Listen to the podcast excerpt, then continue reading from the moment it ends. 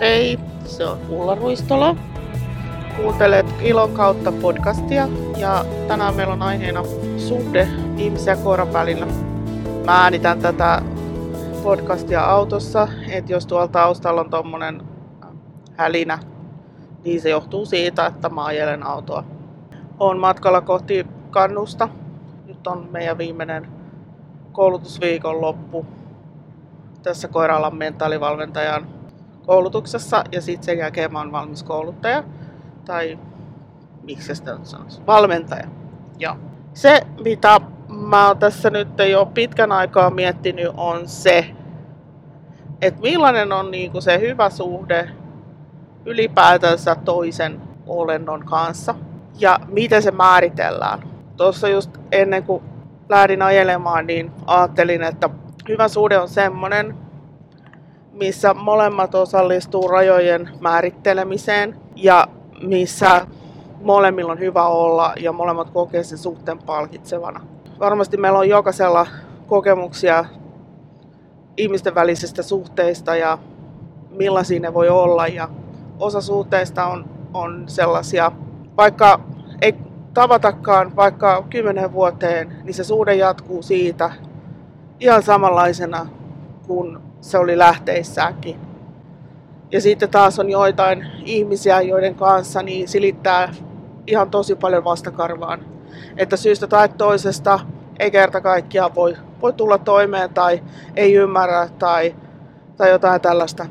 Niin samahan koskee tietysti myös, myös eläimiä, koiria, että, että on olemassa sellaisia persoonallisuuksia, joiden kanssa niin se suhde syntyy heti ja sitten on sellaisia persoonallisuuksia, joiden kanssa se on todella vaikeaa.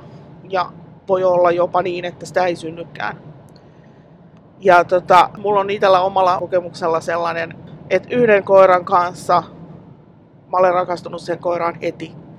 Se oli semmoinen tajunnan räjäyttävä kokemus ja nyt se koira on 13-vuotias ja mä oon edelleenkin ihan to- tolkuttoman rakastunut siihen. Ja meillä on siis ollut aina ihan huikea suhde. Ja se on käytännössä tullut melkein ilmatteeksi. Mutta että otetaan tuonne ääripäähän semmonen, mulla oli semmoinen näyttelylinjainen kokkeri aikoinaan, joka, joka oli siis tosi haastava tapaus. Ja sillä oli siis kaiken näköisiä käyttäytymiseen liittyviä ongelmia ja sen kanssa mä tykkäsin siitä koirasta kyllä, mutta jotenkin koskaan se ei, se ei niin kuin, kehittynyt semmoiseksi kunnolliseksi se, suhte, se suhde ja oli todella vaikeaa muun muassa opettaa se koira kulkee kunnolla hinnassa. Tai käyttäytymään esimerkiksi uloslähtemistilanteessa sille hallitusti. Et tuntuu, että meillä ei, se ei sit niinku loppupeleissä synkannut ollenkaan. Ja ihan viimeisimpänä kokemuksena on oma kasvatti, joka, jonka koko sukutaulun koirat tunsin ja jonka olin suunnitelmallisesti rakentanut itselleni ja ajatellut, että tästä tulee just semmoinen kuin mä haluan. Niin kuitenkin jo kahdeksana viikkosena se osoitti sellaista itsenäisyyttä, mitä Espanjalla vaan voi hyväksyä.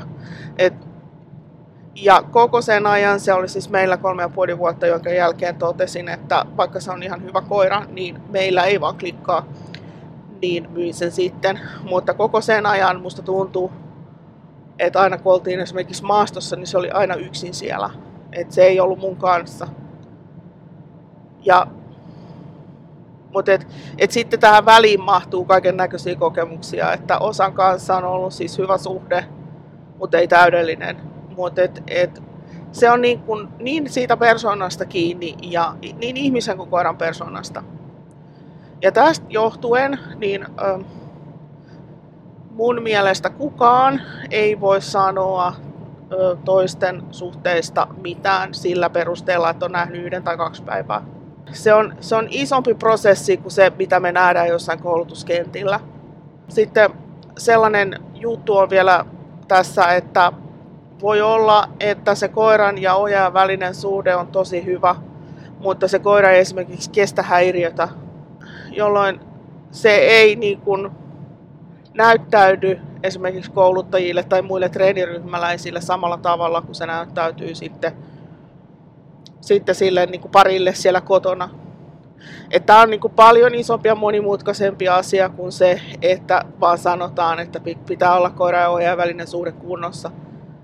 Mä, mä olen siis samaa mieltä, että, että hyvästä suhteesta on niin kuin siis todella, todella paljon hyötyä. Mutta et, et tavallaan se, se on niin kuin epäreilu tavallaan jollekin uudelle harrastajalle sanoa, että sulla ja sun koirallas ei teidän välinen suhde ole kunnossa, että osta uusi koira ja tee paremmin asiat.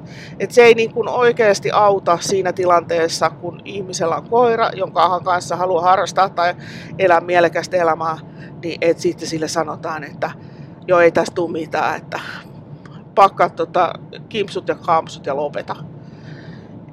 Et, et kun se on oikeasti paljon monimutkaisempi asia. Ja sitten toinen, toinen asia on se, että ei mullakaan silloin, silloin nuorena tyttönä, kun osti, tai sanotaan näin, meidän lapsuuden perheen koirat oli siis äidin koiria ja näin poispäin.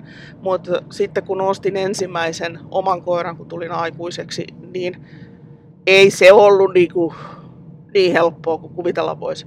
Et ei, ei niin kuin, jos ei ole kokemusta koiran pitämisestä, niin ei se ole niin yksinkertaista. Eli helppoahan sen on sanoa ihminen, jolla on ollut 20 vuotta koiria tai 20 koiraa ja on paljon harrastanut, että joo, koiran, koiran ja ohjaajan välisen suhteen pitää olla kunnossa. Okei, okay, joo, mutta tota, se, ei, se ei sinänsä niin kuin sisällä mitään infoa niille ihmisille, joilla on elämä ensimmäinen koira tai toinen koira tai se on jotenkin haastava se koira. Vaan että et, et sitten täytyy niin kuin ruveta pohtimaan niin kuin sitä, että mi, mistä se hyvä, hyvä suhde oikeasti syntyy. Ja niin kuin se, että, että pitää olla jotkut työkalut antaa sille uudelle ihmiselle tai sille ihmiselle, joka on epätoivoinen, niin millä se voi lähteä sitä asiaa työstämään. Eli sanotaan tämmöiseksi roskakorimääritelmäksi. Hyvä suhde pitää olla. Jaha, okei. Okay. Ja mitä se tarkoittaa? No, minä henkilökohtaisesti määrittelen mun ja koiran värisen, värisen suhteen niin, että se on, me ollaan molemmat määritelty ne rajat sille. Eli itse en esimerkiksi kestä yhtään sitä, että koirat hyppii vasten. Tästähän voisi sitten niinku ajatella, että miksi, miksi mulla on tämmöinen rotu, joka on, jonka defaulttikäytös on hy, vasten hyppiminen. Mutta, mutta, tota, mutta se on sellainen asia, mitä mä en halua mun koirilta E, ja sitten toinen asia on muun muassa se, että ne ei saa haukkua, eikä pitää meteliä. Mä oon, oon tota noin, niin tällainen, mulla on sellainen aistiyliherkkyys, mikä liittyy tähän ääneen, niin mä niin kuin asetan ne rajat sille koiran käyttäytymiselle, että sä saat olla koira ja sä saat käyttäytyä ää, lajityypillisesti, mutta mä asetan sille semmoset kevyehköt rajat, että mikä on mun puolelta hyväksyttävää siinä meidän suhteessa. No pidän siitä, että ne hakee huomiota, ne hakee mun kontaktia, ne hakee tota, mun kanssa tekemistä. Mä vahvistan sitä, mutta siellä on ne mun asettamat rajat. Ja sitten samalla, samalla kuitenkin mä annan myös niiden koirien asettaa rajoja. Eli mulla oli esimerkiksi sellainen kokerin Arttu, mikä on semmoinen kanta-äiti koko tässä Suomen populaatiossa, joka ei halunnut, että siihen kosketaan, kun se on töissä. Se ei kerta kaikkiaan halunnut sitä. Ja siis, eli se lähti aina väistämään ja sitten se loppujen lopuksi, loppujen lopuksi totesi, että ei tästä tule mitään, että, että mä, sä vaan läpit mua, kun mä oon töissä. Niin sitten kun mä olin ymmärtänyt sen, niin mä tajusin, että se laittaa mulle rajoja että se ei halua, että mä toimin tietyllä tavalla. Ja mä hyväksyin sen. Eli se suhde on aina semmoinen molemminpuolinen vuoropuhelu, missä tota, opitaan se, että mistä se toinen tykkää ja mistä toinen ei tykkää.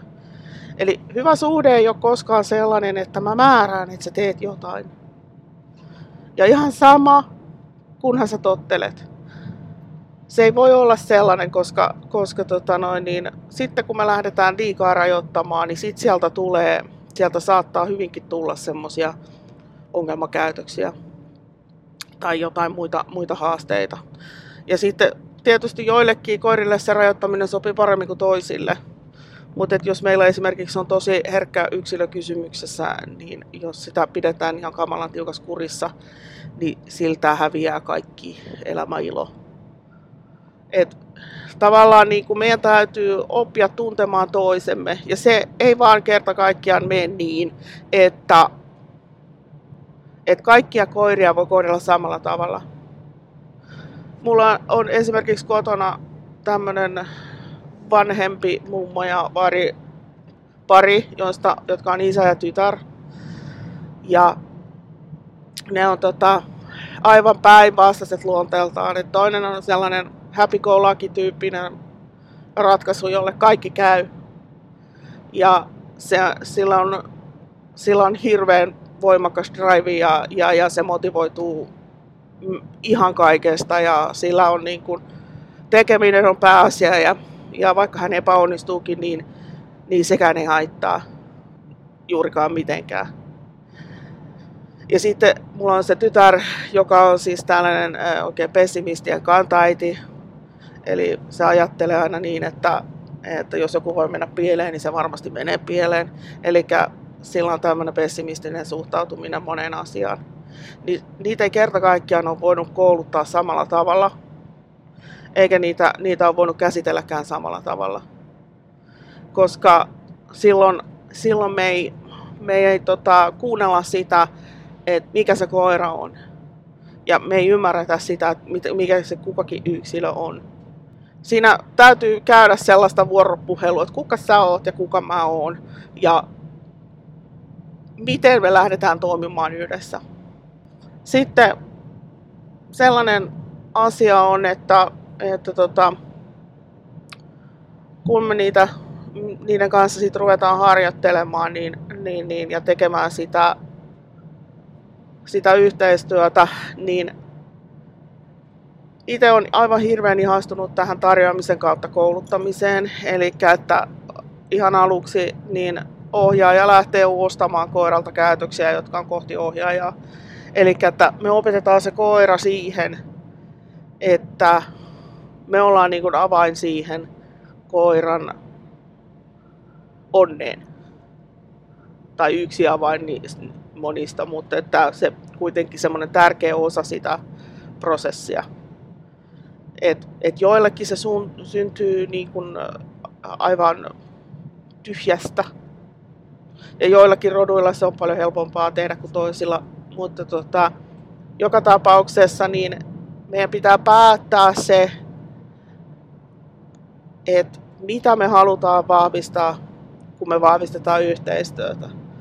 Vahvistetaan siis koiran fokusta kohti ohjaajaa.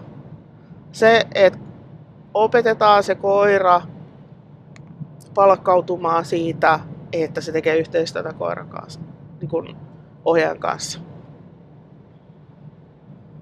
Ja se, millä se koira palkkaantuu, on sitten tietysti yksilö, yksilökohtaista. Eli osalle riittää kehut ja rapsutukset, Osa ei taas välitä yhtään niistä. Osa tykkää leikkimisestä, osa tykkää syömisestä, osa tykkää esineistä, toiset tykkää toiminnallisesta palkasta, eli että, eli että ne pääsee vaikka haistelemaan tai hakemaan tai noutamaan tai tekee jotakin temppuja ja näin. Mutta et, et tässäkin kohtaa pitää olla herkkä siihen, että mi, mihin se koira vastaa ja mihin se ei vastaa että jos se koira ei palkkaannu ruualla jossain tietyssä tilanteessa, niin silloin meillä ei ole vahvista ja me ei päästä palkkaamaan sitä, mitä me ollaan haluttu, haluttu palkata. Eli pitää olla joustava siinä, siis ihmisen pitää olla joustava siinä, mitä se koira haluaa. Et me ei voida etukäteen päättää, että se haluaa taputuksia jos ei se kerta kaikkiaan halua, niin silloinhan, silloinhan meillä ei ole mitään, millä me vahvistetaan sitä koiraa.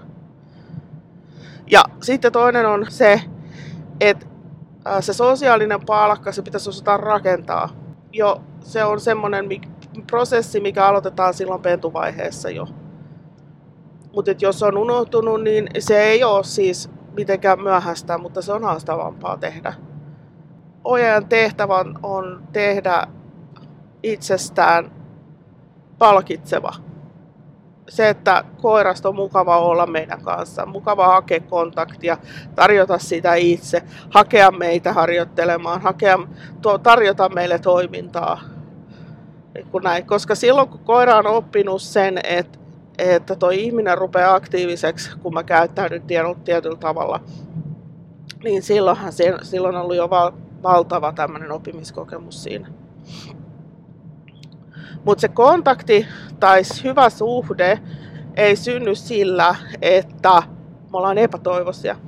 Niin me rukoillaan sitä, että se koira voisit sä huomata mua ja, ja, ja, tota, ja mikä musta on vikana, kun se ei välitä musta ja se ei tottele mua ja se käyttäytyy näin.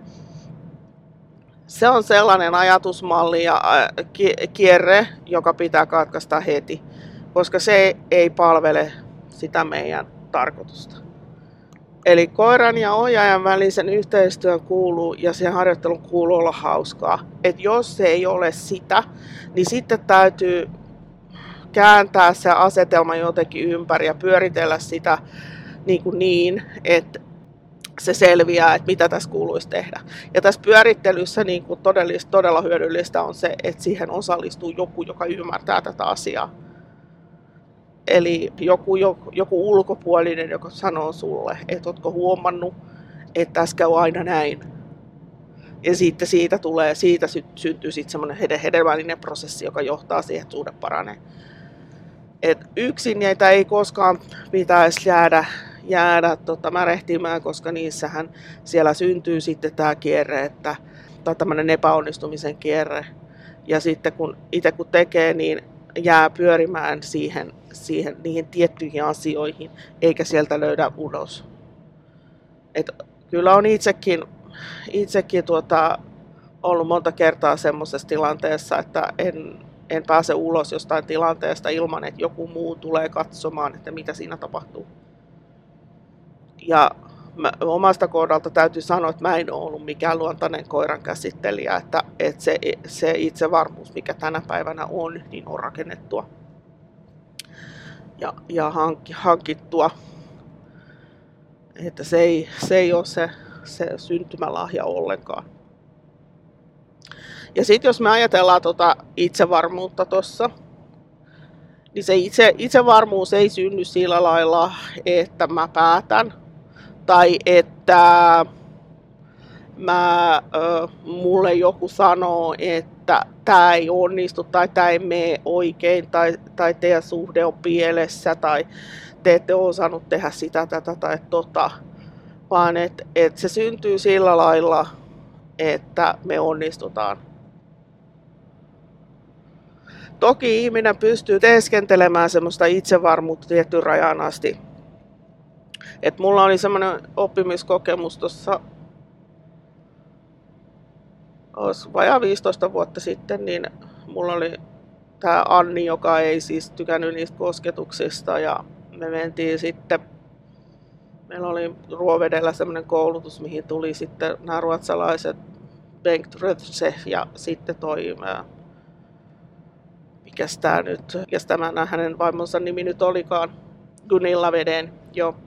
Niin, ja sitten se, siis tämä Bengt sanoi mulle Annista, että kuule, se on huolissaan susta. Kun se istui siinä ja katso mua niillä pyöreillä pöllön silmillään ja ei tehnyt mitään. Ja syy siihen, miksi se oli huolissaan, oli se, että mä olin niin jännittynyt siitä tilanteesta. Mulla oli kovat suorituspaineet ja mä jännitin sitä, että joku katsoo mua ja mun tekemisiä. Ja silloin tota, sitten puhuttiin, se, se Bengt puhui siitä asiasta, että englantilaisilla on tällainen kolonialistinen asenne edelleenkin, eli, eli ne elää vieläkin siinä henkisessä imperiumissa, jota ei enää ole pitkin aikoihin ollut olemassakaan. Että on niin valtava itseluottamus, että, että ne saa koida tekemään asioita ja vaan sillä itseluottamuksella. No sitten mä päätin tehdä sellaisen semmoisen koeluotoisen harjoituksen. Mä otin Anni ja menin sinne metsärajaan. Ja se oli varmaan kahden kilometrin päässä kotoa. Ja sitten mä siinä kohentelin oman ryhdin ja rupesin katselemaan ympärilleni, että joo, että tämä on kaikki mun, mun maa, maastoa ja mä omistan tämän ja mä tiedän mitä mä oon tekemässä ja, ja, ja tota, semmoista oikein sisäistä puhetta, millä, millä lähdettiin nostamaan sitä, sitä omaa itsetuntoa. Ja sitten sen jälkeen mä sanoin koiralle, että seuraa. Ja niinhän se sitten seurasi kotiasti. Eikä ollut mitään ajatustakaan lähteä minnekään muualle. Sekään ei ole ihan helposti tehty. Eli sitäkin pitää myöskin harjoitella. Ja voi olla, että joutuu sitten käydä, käydä jollakin jonkun luona juttelemassa tai jossain mentaalivalmennuksessa, jossa haetaan työkaluja siihen, että miten sitä omaa ajattelua voisi muuttaa tuossa tilanteessa. Mutta se oli semmoinen, minkä mä, milloin, milloin mä tajusin niin kuin tavallaan, että mulla on niin kuin, mun, mun mielen sisällä on työkalut siihen, että mä pystyn nostamaan itseni sieltä epätoivon suosta. Mutta mun täytyy vaan opetella käyttämään sitä. Se oli silloin ihan, ihan hyvä ja ty- tykkäsin siitä ajatuksesta, vaikka ensin piti juoda kolme litraa punaviiniä, en, kun oli niin hirveä defenssi. Nimenomaan se, että mä oikeasti ava- avasin silmät ja näin, mitä se, miltä siitä koirasta tuntuu sillä hetkellä. Niin se oli, se oli tar- tarpeellinen opetus mulle. Että jos se koira käyttäytyy kummallisesti, niin silloin ohjaajan velvollisuus on, on tehdä niin kuin muutos siihen, siihen tilanteeseen useinhan varsinkin, että jos ei ole kauhean paljon kokemusta siitä koiran kouluttamisesta, niin ohjaaja on ihan ymmärrettävästi epävarma. Ja varsinkin, että jos siellä paikan päällä on, on joku auktoriteetti katsomassa. Tällä, tämä auktoriteetti on sellaisessa asemassa, että se pitää olla kieli keskellä suuta, ettei, ettei käy niin, että tulee sanottua sille ohjattavalle jotain sellaista, mistä ohjaaja loukkaantuu lopun Et tiedän, että näin on käynyt ja että et, et ihmiset ei mene enää koskaan jonkun tie, tietyn ihmisen koulutettavaksi, koska sieltä tullut niinku liian suoraan asioita, mitkä olisi voinut sanoa toisella tavalla tai olisi voinut niinku esittää jotenkin jotenkin niin kuin pehmeämmin. Et siinä syntyy se semmoinen hierarkia, mitä me ei niin kuin aina huomata tai ei ymmärretä. Että se, joka on auktoriteettiasemassa, niin, niin se, se, silloin isompi vastuu asioista. Josta päästäänkin juurikin siihen, että meidän koiran ja ojan välinen tai suhde on myöskin tämmöinen, missä on hierarkia. Se on ihan, ihan fakta, vaikka me haluttaisiin ku, kuinka tasa-arvoiseksi tämmöinen suhde tai kuinka hyväksi ikinä ja ajatellaan, että se tulee niin kuin, että meillä ei ole mitään pakkoa tai mitään tällaista täällä, niin joka tapauksessa me ollaan määräävässä asemassa, koska me vastataan ja määrätään kaikesta sen koiran elämästä tai lähes kaikesta. Eli tämä ei ole siis mikään parisuhteen tyyppinen, eikä tämä ole siis oikeasti mikään johtajuustyyppinenkään. Koska, koska tota noin, niin johtajuus on, on mun mielestä enemmän tämmöinen bisneselämän juttu, missä ollaan niin kuin työsuhteessa toisen kanssa tai ollaan niin kuin työkavereita ja näin. Eikä tämä ole myöskään mikään vanhemmuuteen liittyvä juttu, koska vanhempien tehtävä on kasvattaa lapset niin, että ne voidaan lähettää maailmalle järkevinä ihmisinä. Mutta koiran kanssa me ollaan vastuussa siitä koko meidän elämä. Tai a, anteeksi, koko koiran elämä. Me ollaan niin kuin sellaisessa asemassa suhteessa siihen koiraan, että meidän täytyy pohtia sitä, että, että milloin se meidän suhde on niin kuin balanssissa vai milloin se on hyväksi käyttöä tai milloin se on tämmöinen valta, valta-asetelmaan perustuva juttu, että mä, koska mä olen isäntä, niin sun kuuluu totella ja sitten ei kuunnella sitä koiraa. Tai sitten niin toinen vaihtoehto on, että pyritään niin, niin, niin semmoiseen tasavertaiseen suhteeseen, että meillä ei ole että sitten meillä ei ole niin kuin sitä varsinaista hallintaa siinä kuitenkaan. Et, että tavallaan kun me ollaan joka, joka ikisessä tilanteessa vastuussa siitä meidän koirasta ja sen tekemisistä ja sitten sen hyvinvoinnista, niin meidän täytyy pystyä tekemään sen myöskin sellaisia päätöksiä, mitkä ei niin kuin just sillä hetkellä ole sen koiran mieleen. Eikä mä tarkoita tällä nyt sitä, että, että tota, pitää ka- kaikki väkisi tehdä ja, ja, ja käyttää positiivista raakasua, vaan usein joudutaan käyttämään positiivista rankaisua. Mä tarkoitan sitä, että jos se koira karkaa ja ei tottele, niin se, että sä meet hakemaan sen koiran ja pistät kiinni, on positiivinen rankaisu. Mutta että se on joskus, ja joidenkin koirien kanssa useinkin, niin ainoa mahdollinen ratkaisu. Tai että joskus meillä on koira, jolla on, on tota noin, niin vaikka sanotaan nyt korvatulehdus tai silmätulehdus tai suuta pitää hoitaa tai jotain tällaista. Ja ei olla opetettu sille sitä käyttäytymistä, koska hei me ollaan ihmisiä. Jotkut toimenpiteet on vaan tehtävä sille koiralle. Silloin meidän pitäisi niin kuin nähdä tämä meidän suhdehomma semmoisena, että, että tavallaan mä tykkään tästä allegoriasta tosi paljon, että, että se on niin kuin tavallaan tämmöinen pankkitili, ja mitä enemmän sä olet sinne laittanut sitä fyrkkaa, eli onnistuneita juttuja, ollaan, ollaan tehty onnistuneet treenit, meillä on ollut yhdessä hauskaa, mä, ollaan, mä oon palkinnut sitä semmoisilla palkoilla, mistä tykkää ja niin kuin näin, niin sitä enemmän se kestää myöskin sitä, että sieltä joskus otetaan sieltä tililtä. Koska tota, äh, harvoin on semmoisia koiria, joille ei koskaan, koskaan jouduta tekemään asioita ihan yleisen turvallisuuden tai koiran turvallisuuden kannalta tai, tai näin. Mutta tosiaan äh, sitten sieltä pankkitililtä voi olla myöskin ottoja sellaiset asiat, niin kuin, että sä meet joku koulutukseen, ei se koira koskaan ollut ryhmätreenissä ja sitten sillä tulee ahdistus siellä. Niin se voi myöskin olla niin kuin, niin kuin otto siltä tililtä, että se stressaantuu siitä silloin paha mieli. Mutta mitä enemmän me järjestetään semmoista yhteistä kivaa, yhteistekemistä, onnistuneita asioita, niin sitä enemmän, enemmän se meidän, meidän suhde kestää myöskin näitä tällaisia haastavia tilanteita.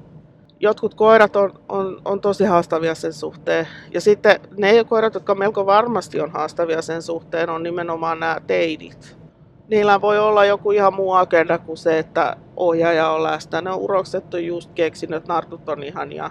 Tai sitten on keksinyt, että oi vitsi, että siisti juosta vapaana. Tai, tai sitten ne on keksinyt, että tai siis niillä on tää tämmöinen turhautumisvaihe.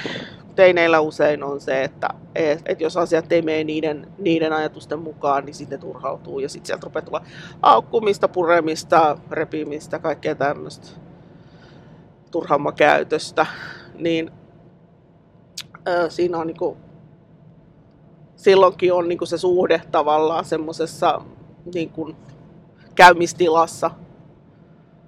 Ja sitten meidän täytyy vaan olla niinku pitkä, pitkähermosia, kontrolloida sitä ympäristöä, kontrolloida sitä, mitä me tehdään. Et jos sitä koiraa ei kerta kaikkiaan voi pitää vapaana, niin sitten me tehdään harjoitukset niin, että ollaan jollain suljetulla alueella, omalla pihalla, jossain helpossa ympäristössä, missä koira ei karkaa. Ja rakennetaan siinä sit niitä onnistumisia. Ja sitten mennään kokeilemaan, että no, onnistuisiko tämä nyt. Se, mikä on tärkeää, että jos onni, epäonnistutaan jossain, niin otetaan opiksi ja sitten harjoitellaan sitä tilannetta varten jossain muualla. Sitten ei ole mitään hyötyä kenellekään, että me viedään koira jatkuvasti sellaiseen tilanteeseen, missä se ei pysty suoriutumaan tai ei opi mitään.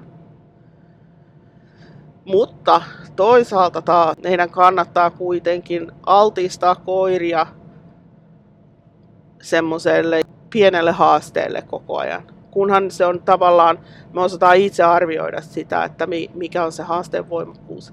Ja me katsotaan sitä koiraa koko ajan ja, ja ymmärretään, että okei, nyt tämä tilanne on liian paha, mun täytyy keskeyttää tämä, miettiä uudestaan, mennä vähän kauemmas, jotain tämän tyyppistä.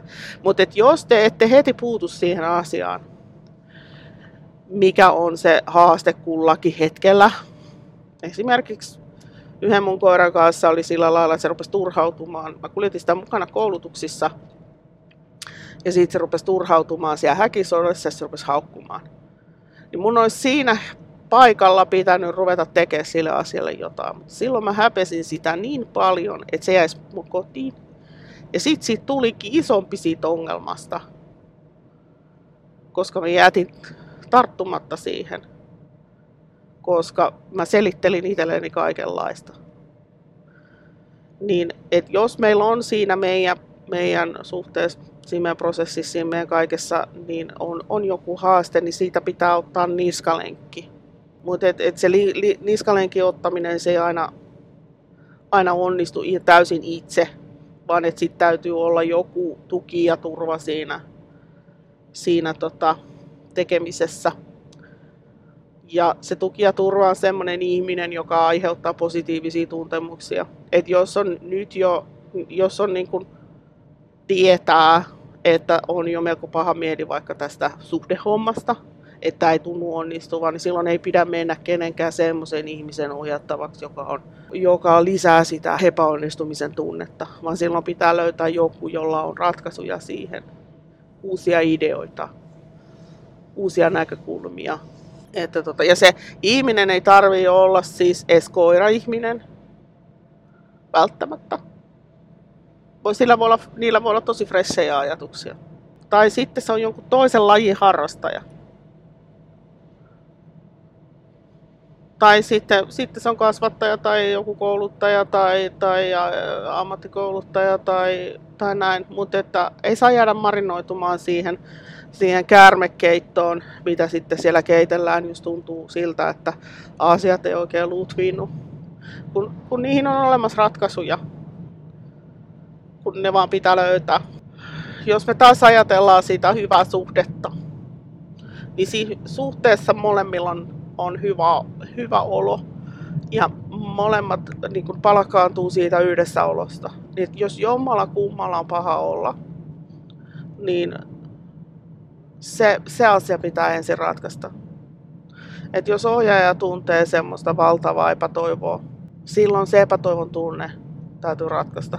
Tai sitten jos, jos koira on esimerkiksi sellainen, että se aina häipyy paikalta. Y- yhden kasvatin kanssa tehtiin omia paljonkin sen kanssa. Tosi semmoinen pehmeä ja herkkä koira ja ohjaajalla oli käytössä vain negatiivinen rankasu, ei kun, anteeksi, positiivinen rankasu, eli se aina murahteli sille koiralle. Ja sitten harjoiteltiin hakua.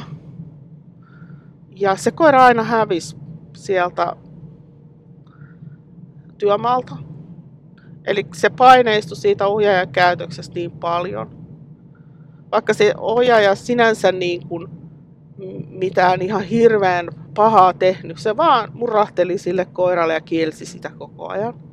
Mutta se, se ohjaaja ei myöskään osannut kertoa sille koiralle, että koska koira tekee hyvin.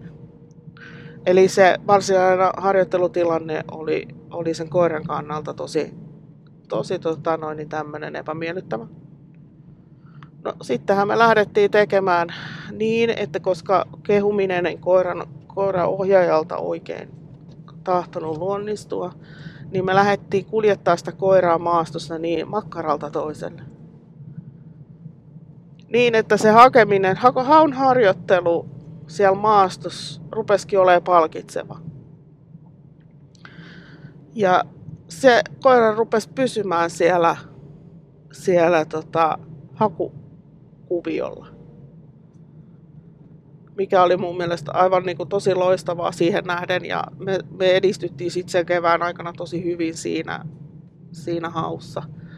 Että tota, se, se oli niin kuin hyvä ja se ruokapalkka toimi tosi hyvin. Joskus on niin, että ohjaaja ei osaa käyttää tai ei pysty käyttämään tai jotain sosiaalista palkkaa kunnolla voi johtua esimerkiksi siitä, että ohjaaja ei ole itse koskaan kehuttu kunnolla, niin ei osaa käyttää. Tai, siis koira, tai sitten, että koira ei välitä siitä syystä tai toisesta. Ei voi tietää, että mikä, mikä se milloinkin on se syy, mutta, mutta että, että sitten siitä me ruvettiin ratkoa sen, sen kyseisen koiran ahdistusta sillä lailla, että me tehtiin siitä asiasta mahdollisimman kivaa. Ja yllättäen, niin siitä tuli ihan hyvä juttu. Meidän pitää aina katsoa niin koiraa kuin ohjaajaa. Ja sitten ohjaajan pitää aina myöskin katsoa sitten itseään vähän niin kuin peiliin sen suhteen, että jos mun koira käyttäytyy tälleen, niin vaikutanko mä si- siihen jollain tavalla. Mä en halua sanoa sitä niin, että asiat on ohjaajan vika, koska mä en halua etsiä vikoja, koska se ei ole mun mielestä niin kuin hyvä juttu. Se ei ole millään tavalla produktiivista tämän meidän, meidän asian kanssa. Mä tiedän, että siellä on haasteita voi olla, mutta että sen syyllisen etsiminen, niin siinä ei ole mitään järkeä. Meidän pitää etsiä ratkaisuja. Ja ratkaisu on, on, on sitten kulloinkin mikä onkaan, mutta että, että tota, silloin täytyy myöskin ohjaajan ehkä muuttaa käytöstään. Ja sitten yksi, mitä on todennut tosi hyväksi joskus näiden teinikoirien kanssa, ja sitten näiden kanssa, jotka on niin kuin, ei tahdo oikein olla kiinnostuneita, kiinnostuneita siinä, siinä vaikka ha, haussa ohjaajasta ja karkailee, niin, tai sitten ne on turhautuneita ja ro, roikkuu ohjaaja hihassa, niin se, että ohjaaja poistaa itsensä paikalta. Okei, selvä. Sä et leiki mun kanssa, niin mä en leiki sun kanssa. Tai sä käyttäydyt tolla lailla, mä menen sisälle juomaan kahvia. Katsotaan sitten viiden minuutin kuluttua, että oot sä paremmalla tuulella. Eli toihan on niin sanottu negatiivinen rankaisu. Esimerkiksi Heidi, tämä mun kollega, tämä on myös aika hyvä tarina tästä, tästä aiheesta, niin totesi nuoren Labradorisen kanssa, että se ei tullut vedestä pois, kerta kaikkiaan ei vaan tullut. Että se vain ui ympyrää siellä ja silloin oli hirveän hauskaa. Niin Heidi vaan sanoi sille koiralle, että okei, okay, jää sinne. Että jos et tuu takaisin, niin ostan uuden. Ja meni sitten kotiin juomaan kahvia. Paikkahan oli siis semmoinen, se oli siinä kotinurkilla, että siinä ei ollut mitään vaaraa, että se oli mahdollista jättää niin. Että joka paikassa ei, ei ole mahdollista, että silloin ei voi tehdä tällaista. Niin jonkun ajan kuluttua se koira tuli sitten kotiin ja se oli ihan läpästyksissä ja se oli vähän niin kuin tavallaan hätääntynytkin siitä, että hän oli yksin sinne jäänyt. Niin sen jälkeen koira on tullut aina pois pyynnöstä, vedestä. Et, et voidaan niinku pelata tällaisilla asioilla. Mutta jos se koira ei ole yhtään kiinnostunut siitä, että onko ohjaaja ollenkaan olemassakaan, niin sittenhän tietenkään tämä ei ole mikään rankaisu. Mutta et, et jos se on niinku semmoinen oma-aloitteinen humppaaja, jo, joka palkkaantuu siellä maastossa itekseen touhumisesta, mutta kuitenkin on kiintynyt ohjaajaan, niin, niin se voi ollakin aika iso juttu, että se yhtäkkiä niin toteaa, että hitsi, että se ei olekaan täällä. Et omien koirien kanssa monesti, tai siis noiden nuorten koirien kanssa, vanhathan pysyy tuossa mulla aivan, aivan niin kuin lähellä, että ne ei ole koskaan missään kaukana, niin, niin tee systemaattisesti sitä. Et kesken lenki pysähdy vaan nojailemaan johonkin puuhun. Mä en sano sille koiralle mitään. Ja sitten sit mä annan sen etsiä itseni. Siis että mä en lähde pois enkä mä mene piiloon. Et, mutta kun koirilla on niin hirveän huono näkö, niin, niin, niin tota, pelkästään jos mä oon maastovärisessä vaatteessa metsässä nojailen puuhun, niin niillä kestää kauan ennen kuin ne huomaa meidät, varsinkin että jos ne on niinku tuulen kannalta väärässä, väärällä puolella. Ja sitten kun ne tulee, niin sitten, sitten wow ja tosi siistiä ja joku leikki tai palkka tai joku systeemi niin kuin palka, niin kuin siitä löytämisen riemun lisäksi niin kuin palkaksi, että siitä tulee bileet. Mutta tavallaan niin kuin tämä, että jos koira, koira on niin maastossa ja se ei huomaa ohjaajaa ollenkaan eikä välitä siitä, niin silloin meidän täytyy työstää sitä, sitä asiaa, että et milloin kukakin tai mikäkin koira niin kun saadaan toimimaan silleen, että se on niin ohjaajan kannalta myönteistä. Et yhden mun oman koiran kanssa, niin se söi käytännössä kaiken ruokansa maastossa niin, että se kävi moristamassa mua. se oli synnynnäisesti sellainen, että se kahdeksan viikkoisena niin se oli 50 metrin päässä ja neljä kuukautta vanhana 100 metrin päässä ja sitä ei niin kuin, siellä maastossa kun se meni siellä hajujen perässä, se oli tänne hajunarkkari, niin se ei, ei muistanutkaan, että, että siellä on joku mukana. Sitten mä ratkaisin sen asian niin, että mä palkkasin siitä, että se tulee mun luokse. Ja siellä mä kuljin sitten maastos raakapullien kanssa. Ja se söi pitkän aikaa ka- lähes kaiken ruoan tehtävien yhteydessä maastossa tai jos oli siellä niin kuin NS-vapaalla tai sai niin kuin juoksemassa siellä, niin alleviivasin koko ajan sitä, että, että nyt, nyt kun sä tuut, niin sä saat tämän palkan.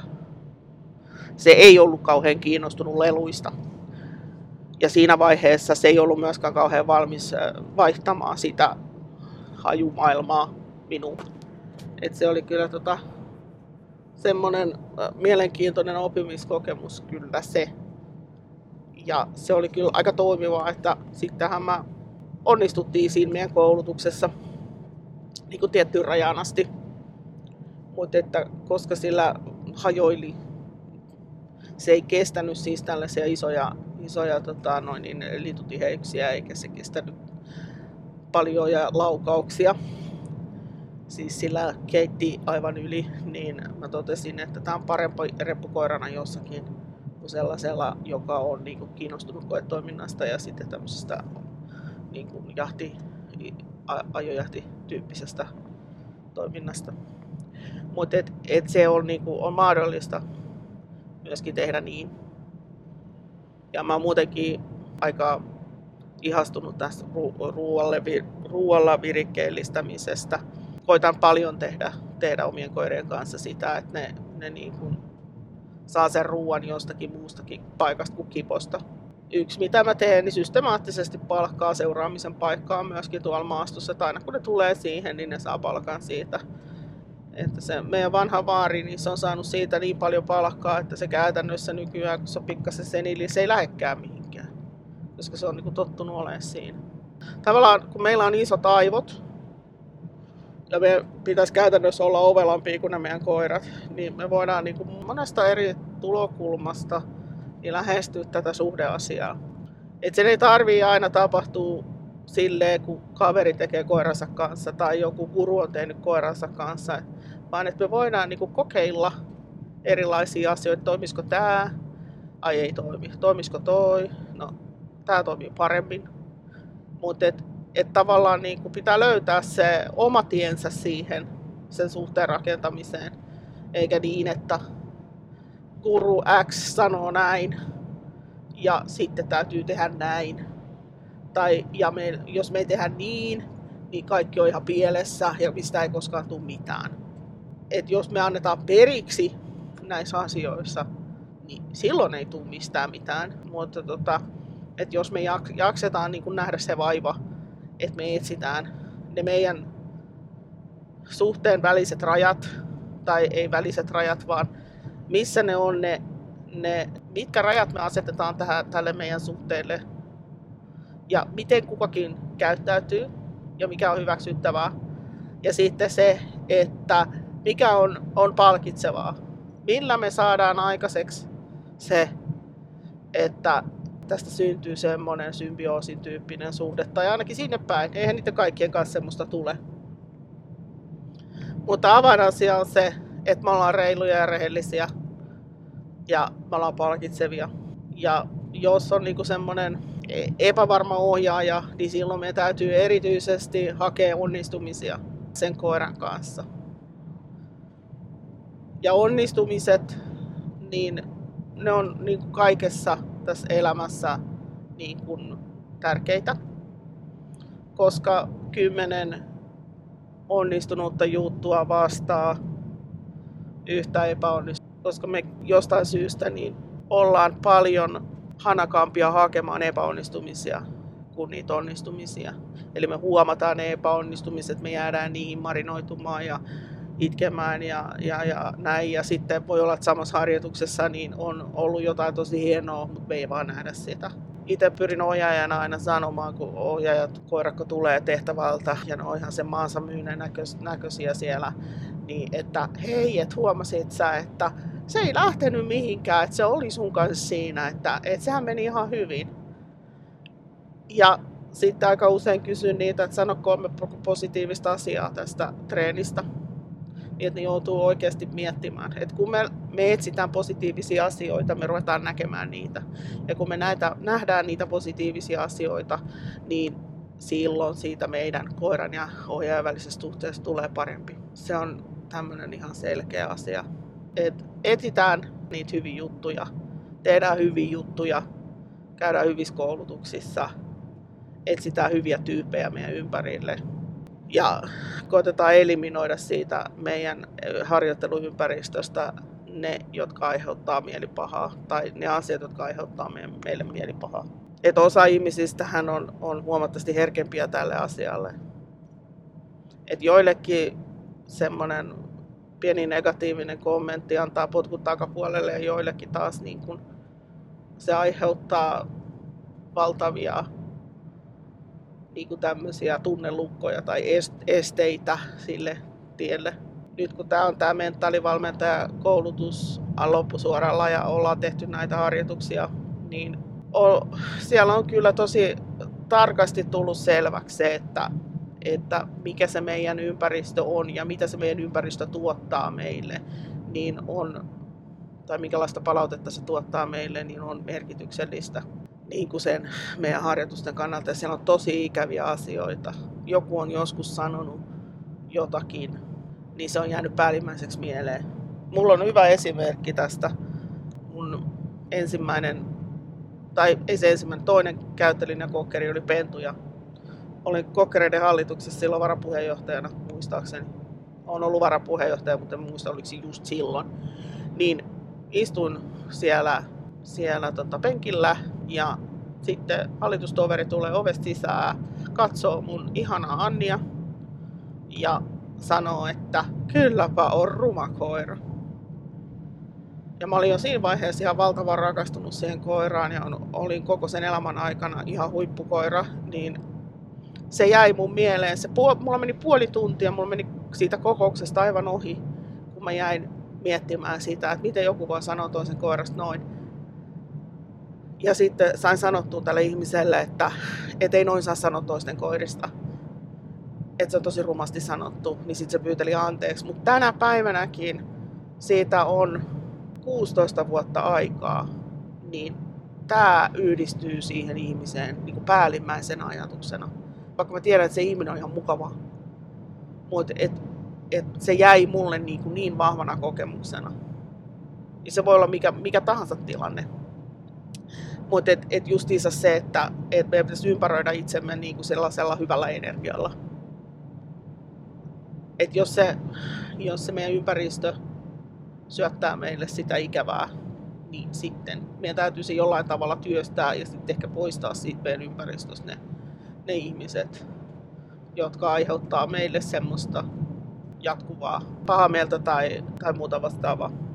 Joka tapauksessa, niin että jos nyt niin tuntuu siltä, että se oman koiran ja itse välinen suhde, niin siinä on haasteita, niin lähtisin, lähtisin etsimään sellaisia asioita, mitä me osataan, mitä me tykätään, mikä on meille helppo. Etsisin semmoisia ympäristöjä, missä, missä me ollaan. Etsisin paljon onnistumisia, koska hyvistä onnistumisista tulee itseluottamusta molemmille.